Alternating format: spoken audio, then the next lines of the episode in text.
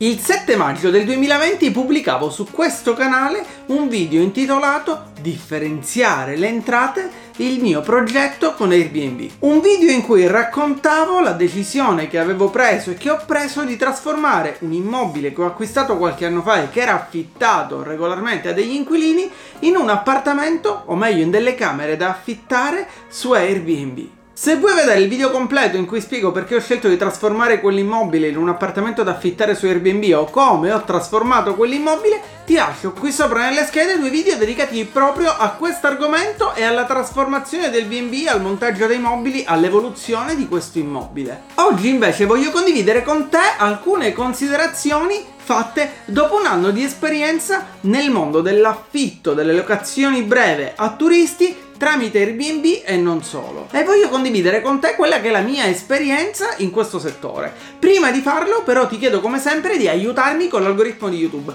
Per farlo ti basterà semplicemente mettere un pollice in su a questo video. Se vuoi inoltre supportare la crescita del canale puoi iscriverti ed attivare la campanella in modo da ricevere una notifica ogni volta che verrà pubblicato un nuovo video. Cosa ho imparato dunque dopo un anno da quando ho avviato questa attività, da quando ho cominciato ad affittare le camere camere di questo appartamento che avevo acquistato come locazione breve a turisti. Il video si intitola Guadagnare con Airbnb perché inizialmente avevo inserito l'appartamento sia su Airbnb che su booking.com, ma in realtà mi sono reso conto rapidamente di come la gran parte delle prenotazioni, o meglio il 99% delle prenotazioni arrivava da Airbnb e fra poco ti racconterò di più su questo aspetto. Prima di tutto infatti voglio condividere con te la conferma che ho avuto ancora una volta sull'importanza l'importanza del differenziare le entrate, ovvero dell'avere diverse fonti di reddito. Argomento di cui parlo spesso nei miei video e di cui ho parlato anche nel video intitolato Come guadagno le mie fonti di reddito che ti lascio sempre linkato qui sopra nelle schede. Perché ti parlo di differenziare le entrate? Perché avevo deciso di trasformare quell'immobile ad ottobre del 2019, quando gli inquilini che abitavano regolarmente quell'immobile avevano deciso di lasciare l'immobile. Quindi invece di trovare dei nuovi inquilini ho deciso di testare il mondo di Airbnb e delle locazioni brevi. Quindi cosa ho fatto? Ho contattato una ditta, ho fatto ristrutturare l'appartamento ed è qui che c'è stato il primo problema. Perché durante la ristrutturazione che doveva terminare a febbraio 2020, come spesso accade, ci sono stati dei ritardi e quindi la consegna dell'immobile era prevista per marzo del 2020. Marzo del 2020 quando c'è stato il lockdown e la pandemia che ci ha fermato completamente. Questo ha fatto slittare ancora una volta la consegna dell'immobile fino a maggio del 2020 e una volta ricevuto l'immobile a maggio del 2020 ho dovuto prepararlo e l'ho inserito sui principali portali di prenotazione online, ovvero come ti dicevo prima Airbnb e Booking.com. Ho introdotto poco fa l'argomento differenziare le entrate ed effettivamente durante quest'anno di pandemia, durante il 2020 e durante i primi 5 mesi del 2021 mi sono reso conto di quanto sia importante differenziare le entrate e di quanto chi ha oggi a disposizione solamente una struttura ricettiva, un appartamento, ha come attività lavorativa principale quella dell'affitto di camere o di appartamenti, di stanze su Airbnb, si sia trovato in grosse difficoltà. Se avessi avuto come mia unica fonte di reddito quell'immobile e ancora peggio se avessi cominciato la mia attività proprio nel 2020 come ho fatto ristrutturando l'immobile senza avere altre fonti di reddito, avrei avuto dei seri problemi. Sarebbero stati due anni particolarmente difficili perché avrei avuto pochissime entrate o zero entrate e avrei dovuto sostenere quelli che sono i costi collegati ad una struttura ricettiva o a un immobile. E quindi oltre alla ristrutturazione parlo di tutte quelle spese come l'acqua, la luce, il gas, il telefono, di fatto tutte le utenze domestiche o le utenze che deve avere una struttura ricettiva. La pandemia infatti ha colpito pesantemente tantissimi lavoratori, ma ha colpito ancora più profondamente il settore del turismo. E nel caso di piccoli appartamenti, nel caso di questo appartamento ad esempio, che ho aperto proprio l'anno scorso, per quanto ne so, non sono nemmeno arrivati dei ristori, dei rimborsi, delle sovvenzioni da parte dello Stato durante questi mesi di blocco. Quindi, come ti dicevo, nel 2020 dovevo ricevere l'appartamento a febbraio, i lavori sono slittati fino a marzo, poi c'è stato il lockdown e ho ricevuto l'appartamento a maggio. Di fatto, le prime prenotazioni da quando ho caricato l'immobile all'interno di questi portali portali sono arrivate da luglio in poi e i primi mesi in realtà non sono nemmeno state moltissime le prenotazioni. Mi sono dunque spiegato il motivo di queste poche prenotazioni o meglio ho cercato di capire perché arrivassero poche prenotazioni. Prima di parlarti però del motivo per cui ho avuto poche prenotazioni voglio parlarti dell'inserimento di una struttura ricettiva delle tue camere sui portali di booking online, sui portali di prenotazione. Perché voglio parlartene? Perché come ti dicevo prima, io stesso ho provato ad inserire il mio appartamento sia su Booking che su Airbnb. Mi sono però presto reso conto che nel caso in cui si inserisce un appartamento su più portali avremo bisogno di sincronizzare i calendari. Cosa significa sincronizzare i calendari? Significa che ogni portale ci mette a disposizione un calendario per le persone che possono prenotare quelle camere. E se noi non sincronizziamo i calendari, può succedere che una persona prenoti una camera, per esempio dal 4 all'8 luglio su Booking e prenotino la stessa camera altre persone dal 4 all'8 luglio su Airbnb. Per evitare questa doppia prenotazione, quindi quello che è un overbooking, un problema poi da gestire e da risolvere, è necessario sincronizzare i calendari. Ma c'è di più perché mi sono reso conto, come ti dicevo prima, che nel mio caso Airbnb ha portato il 99% delle prenotazioni, mentre Booking ha portato al massimo due o tre prenotazioni durante tutto il 2020. Proprio per questo motivo ho deciso di bloccare, sospendere, mettere in pausa l'annuncio su Booking e lasciare attivo nel 2021 solo l'annuncio su Airbnb. Ecco perché il titolo del video è proprio guadagnare con Airbnb la mia esperienza dopo un anno da host. E andiamo dunque a capire perché sono arrivate poche prenotazioni nel 2020. Dopo un anno di esperienza ho infatti scoperto che ci sono alcuni fattori che influiscono sul numero di prenotazioni. Quali sono questi fattori? Prima di tutto, chiaramente, il prezzo. Cosa significa che il prezzo influisce sul numero di prenotazioni? Significa che noi possiamo stabilire qual è il prezzo per una notte all'interno della nostra struttura ricettiva, ma anche se stabiliamo un prezzo, se abbiamo un'idea di prezzo, quel prezzo o quell'idea di prezzo deve essere poi validata dal mercato. Cosa significa validata dal mercato? Significa che se noi siamo completamente fuori mercato, se ci sono altre strutture ricettive bellissime nella nostra stessa zona che hanno dei prezzi più bassi, chiaramente le persone non avranno un motivo per prenotare da noi. Questo a meno che la nostra struttura non si differenzia in qualche modo, non abbiamo qualcosa di esclusivo o di unico, qualcosa per cui le persone dovrebbero sceglierci. Ma il prezzo è solo uno dei fattori che influisce sul numero di prenotazioni. Ci sono altri fattori che influiscono sulle prenotazioni che riceverà la nostra struttura ricettiva. Prima di tutto, se siamo nuovi su Airbnb, dobbiamo prendere in considerazione il fatto che non abbiamo recensioni. È proprio come quando acquistiamo su Amazon o quando acquistiamo su eBay o quando vogliamo acquistare online. Cerchiamo le recensioni dei prodotti che vogliamo acquistare per capire cosa ne pensano gli altri consumatori. Allo stesso modo, una persona che vuole pernottare in un appartamento, in una struttura ricettiva, in una casa su Airbnb, vuole leggere le recensioni delle altre persone. Vuole sapere se le foto sono reali, se la struttura è davvero come si vede, se l'host, ovvero se la persona che ospita è una persona simpatica, socievole, disponibile oppure no.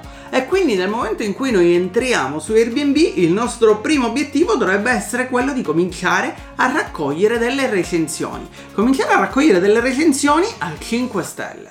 Ed ho scoperto che in realtà non dobbiamo mai forzare la mano con le persone che arrivano. Ricordo infatti che le prime prenotazioni chiedevo sempre agli ospiti di lasciare una recensione perché per me era molto importante. Ed ho notato che alcune persone si infastidivano di questa richiesta. Proprio per questo motivo ho smesso di chiederlo e ho cominciato io stesso a scrivere le recensioni per primo agli ospiti che arrivavano all'interno della struttura. E quindi, come ti dicevo, i fattori che influiscono sul numero di prenotazioni, specialmente se stai cominciando ora su Airbnb, sono il prezzo che andrai ad impostare, il numero di recensioni che otterrai e ricordiamoci che Airbnb ti permette anche in base alle valutazioni e alle recensioni di diventare un super host e quindi di avere dei vantaggi come una maggiore visibilità o una maggiore autorevolezza, affidabilità agli occhi delle persone che sono su Airbnb e il terzo motivo per cui arrivavano poche prenotazioni era il numero di notti minime.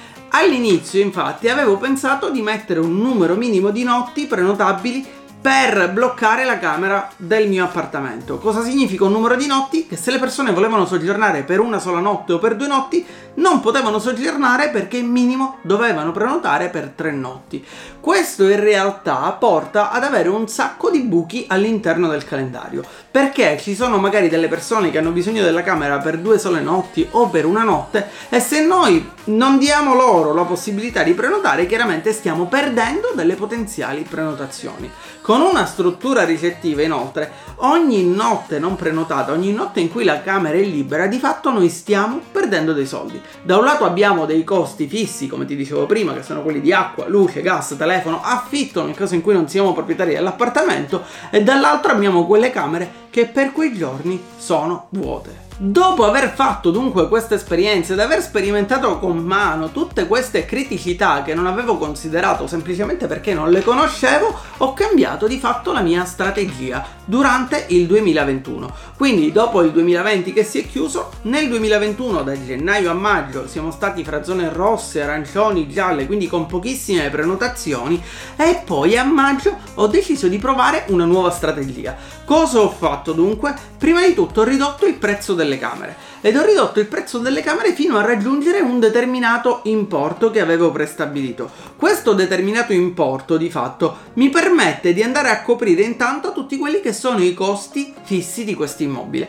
e quindi sia le spese di acqua, luce, gas, telefono sia al tempo stesso le spese connesse alla gestione di un B&B. Quando infatti decidiamo di aprire un B&B o di affittare le camere del nostro appartamento, di trasformare il nostro appartamento in locazione breve di camere come ho fatto io, spesso non prendiamo in considerazione quelli che sono i costi ed il tempo che ci impiegherà questa attività. Non si tratta infatti semplicemente di affittare la camera, ma si tratta di fare il check-in e il check-out o delegare le operazioni di check-in e check-out.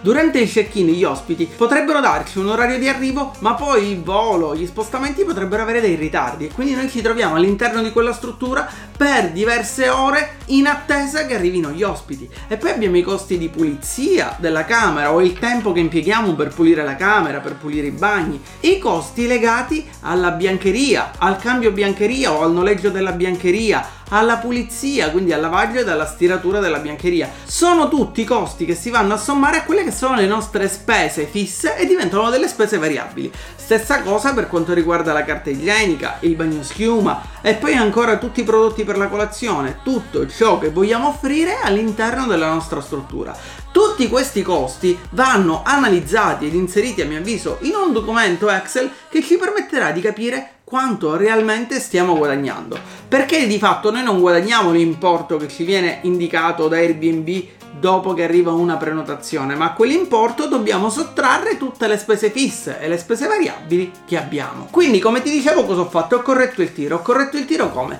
Prima di tutto abbassando il prezzo delle camere fino al raggiungimento di un numero di prenotazioni che mi permettesse di coprire questi costi fissi e i costi variabili. Una volta raggiunto quel numero di prenotazioni e quindi quell'importo, ho scelto di rialzare nuovamente i prezzi. E i prezzi comunque non sono più alti della media, ma sono nella media.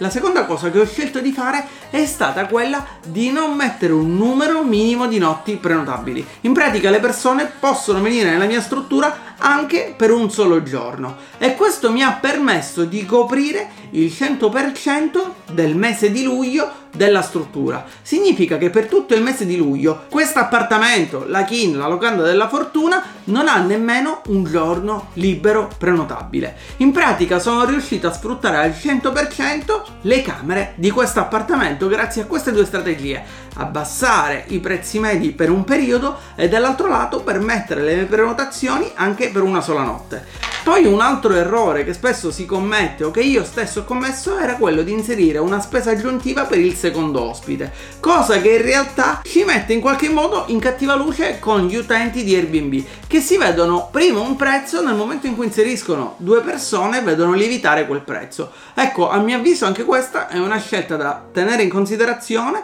e forse da non fare, è meglio impostare un prezzo che sia equo per due persone. Infine, quando pensiamo a quello che stiamo guadagnando con questa tipologia di attività, dobbiamo anche valutare il tempo che impieghiamo, il tempo che spendiamo all'interno di questa attività. Perché se noi valutiamo solo i costi fissi e i costi variabili, non stiamo prendendo in considerazione la risorsa più importante che abbiamo a disposizione, ovvero il nostro tempo. Ognuno di noi ha 24 ore al giorno a disposizione e di quelle 24 ore ne utilizza circa 10 per fare tutto ciò che deve fare. A proposito di questo argomento ti consiglio di guardare il video intitolato Il metro della vita che ti lascio qui sopra linkato nelle schede. E dall'inizio io ho scelto di non delegare le attività di check-in, check-out, di manutenzione dell'immobile proprio perché volevo capire come funziona questo lavoro, volevo capire quanto tempo si impiega per fare questa attività e volevo anche capire qual è più o meno l'importo giusto da pagare ad una persona se vogliamo delegare le attività di gestione della nostra struttura ricettiva. Spero dunque con questo video di averti dato una serie di spunti di riflessione, di informazioni utili condividendo con te quelle che sono le mie riflessioni e la mia esperienza nel mondo Airbnb e locazione breve di camere di un appartamento. Se vuoi saperne di più, se hai altre domande o se ti piace piace questo genere di video ti invito a lasciarmi un commento qui sotto e farmi sapere cosa ne pensi, condividere la tua esperienza oppure fare le tue domande. Io ti invito ancora una volta, se il video ti è piaciuto, a mettere un pollice in su a questo video, iscriverti al canale ed attivare la campanella per supportare la crescita di questo canale e per non perdere i prossimi video che verranno pubblicati. Noi ci vediamo come sempre, se vorrai, con un nuovo video su questo canale.